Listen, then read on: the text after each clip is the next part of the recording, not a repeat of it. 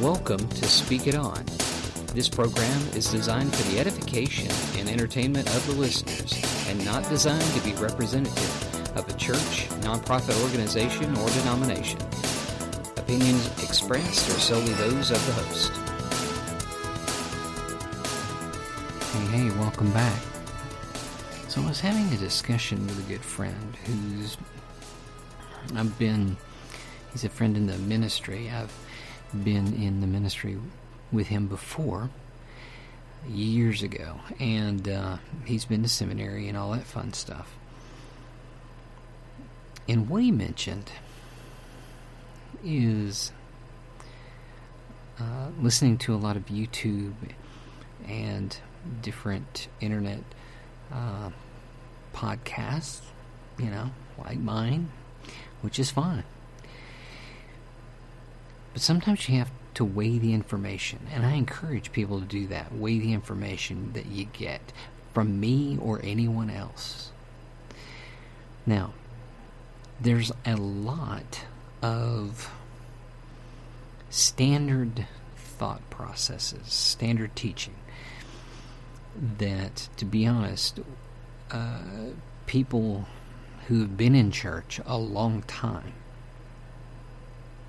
tend to take for granted that it's true and that it's right. Sometimes it's true, and sometimes it's right, sometimes it's not. So you got to kind of check that stuff out. One thought that he mentioned was, and this is a predominant thought in Christian theology, okay, in Christian Bible thinking, all right, and it has to do with something called angelic conflict, all right. Now, angelic conflict, the main premise of it is that uh, God's primary motive was t- more or less to defeat Satan and to demonstrate to him how wrong he is by being gracious to people. Now, this is kind of uh, a summation, so it probably doesn't do the entire doctrine correct, but here's the thing. It is predominantly, I've seen the teaching in dispensationalist circles. Uh, I read two books written in detail, and they're small books, okay, I'm going to admit. Uh, written by a, D, by a Dallas Theological Seminary graduate on angelic conflict. But the whole idea is this is that God's really focused on defeating Satan. And Satan's really focused on making sure that the the uh, ministry of Jesus does not happen. Okay. The only complication there's several kinds of things that that I'm running through my brain when I'm looking at that doctrine is this. The first thing is you're reading Satan's mind. And nowhere, with maybe the exception of the Gospels that state where Satan uh, is talking with Jesus and having a conversation, does it really tell you what's going on in his head? There's another section in Job where uh, Satan somehow winds up in heaven. Uh, and, uh, you know, we assume he was, and, and that's the problem, is we have to assume quite a few things. But the thing is, he's there. And God's asking him what he's doing, and basically he's just roaming around the earth looking for people to devour. Now, so you get to you get a glimpse of kind of what he's uh, you know what he's thinking there because it says so. all the other stuff basically is is extrapolating. It's guesswork. It's uh, it's guessing. Now, we do know this that Satan, the word, is actually a Hebrew word that means it's Satan, which means the adversary. So, uh, this kind of sounds like I'm drifting a little bit, and maybe so, but but let's let's pull it back into the main theme again. What's the matter with the idea that God's primary focus is to resolve angelic conflict, to beat down all of these uh, upstart angels that turn into demons? the main complication I find is kind of two twofold. The first thing is is you're talking about a battle between two forces that are utterly not equal. Now, in dualism, you have two forces, kind of yin and yang, that, that are good and bad, that are equal. God's not equal.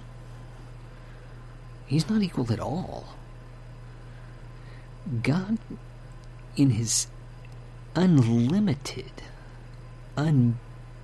unfathomable power, can literally wipe out the universe with a thought.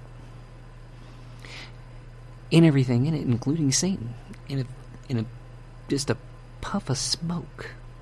So here's the thing that's not equal.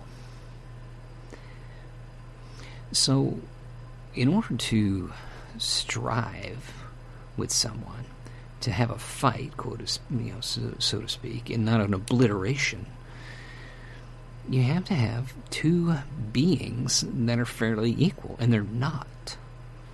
Okay, so, well, what does that mean? Well, even in the Job situation, when at the beginning of Job, uh, and I do take Job literally, a lot of people don't. Just saying. Even at the beginning of Job, Satan shows up and uh, he still sounds kind of subservient in some ways. He sounds a little arrogant. Sounds a lot arrogant, but still subservient. He's not more powerful than God. So now, here's here's here's the problem then. If he's not more powerful than God, then why is God striving with him? Why is God having this struggle against him? Well, that brings me back to the focus, which is the second problem. God's primary focus is us, his people. God's primary focus, I don't agree that his primary focus is to resolve angelic conflict. I believe that his primary focus is to be here with us. Now, he's going to have to deal with angelic conflict in order to make that happen. But his primary thing is his people.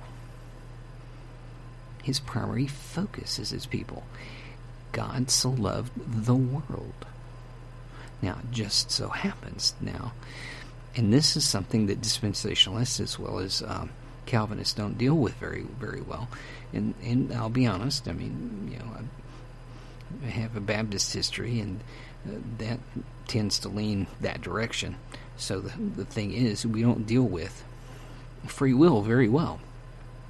Uh, most most people don't know how to really think about it because we're too busy telling people how horrible they are. So the thing is, with free will, there are people that are just flat not going to get saved because they don't want to be. Why? Because God allows them to choose. Well, if you have evil in the world, there has to be an outlet. It's people. There are people that embrace evil. They make bad decisions. And those decisions unleash evil upon the world. So, instead of having a two part conflict, which is really kind of what angelic conflict is. You got the angels, angels on one side, you know, demons on one side, and then God on the other side. And then the angels are fighting it out, and everybody's duking it out. Well, instead of that, there's the third element, and eh, the third element is us. It's human will. Because God chooses to work with people, through people. And you know what? Satan does too. Quite a bit. I mean, in spite of what we see in the horror movies, you know, with people floating, flying through the air and jazz all the time. Um, not saying that doesn't happen sometimes, I don't know. But here's the thing whether it does or not, it's irrelevant from this perspective. We give Satan power. People open up to his bad ideas and take his suggestions, and it will destroy you. Because that's what he is. He is a destroyer. His name, his nickname, or proper name, however you want to look at it, used to be Lucifer. We call him Satan because Satan means adversary. He's the enemy, no doubt. In fact, we really don't know if it's he or she. It's more of an it. But here's the thing whoever it is, he's working against people. Now, since he can't eh, be equal to God, and he's not, originally thought he was, but he's not.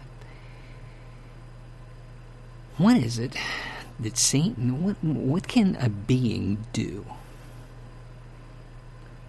to hurt God?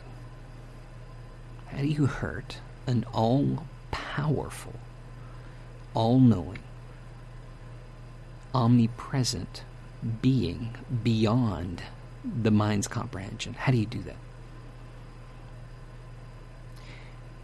You hurt what he loves. You hurt what he loves. God loves people. For God so loved the world. The fact is, all the world may not love him back. But he allows that because God loved the world. And since he did, that is what Satan wants to hurt. He wants to take as many people to destruction away from God as he can because that hurts the heart of God. It does hurt the heart of God when people die and choose to reject him. It does. Now, he's big enough to take it. But here's the thing that's how he's doing it. And he uses our decision making process more often than not to make that happen. You know, people think you know, people think you've got to conjure all kinds of crazy witchcraft to make people do junk. No, you know, no, really. Sex and drugs have done more for Satan than a lot of stuff. So, next time somebody throws a doctrine at you, okay, try try to dig into it a little bit. You know, where, you know, and I talked to my friend and asked, where in the Bible does it say what Satan's game plan is? It has, I mean, for for eternity. I mean, from now on, there are spots where you see kind of where he's going. But let's don't try to read the mind of a sinister being that's been around a thousand years and who who's perfected evil. Let's don't. I don't want to even go there. Instead, let's try, if you really want to hack that dude off, if you really want to just just get him just pissed, then here's what you do. You do what God wants you to do, and you share Him with other people. That's how you do it. That's how you combat sin.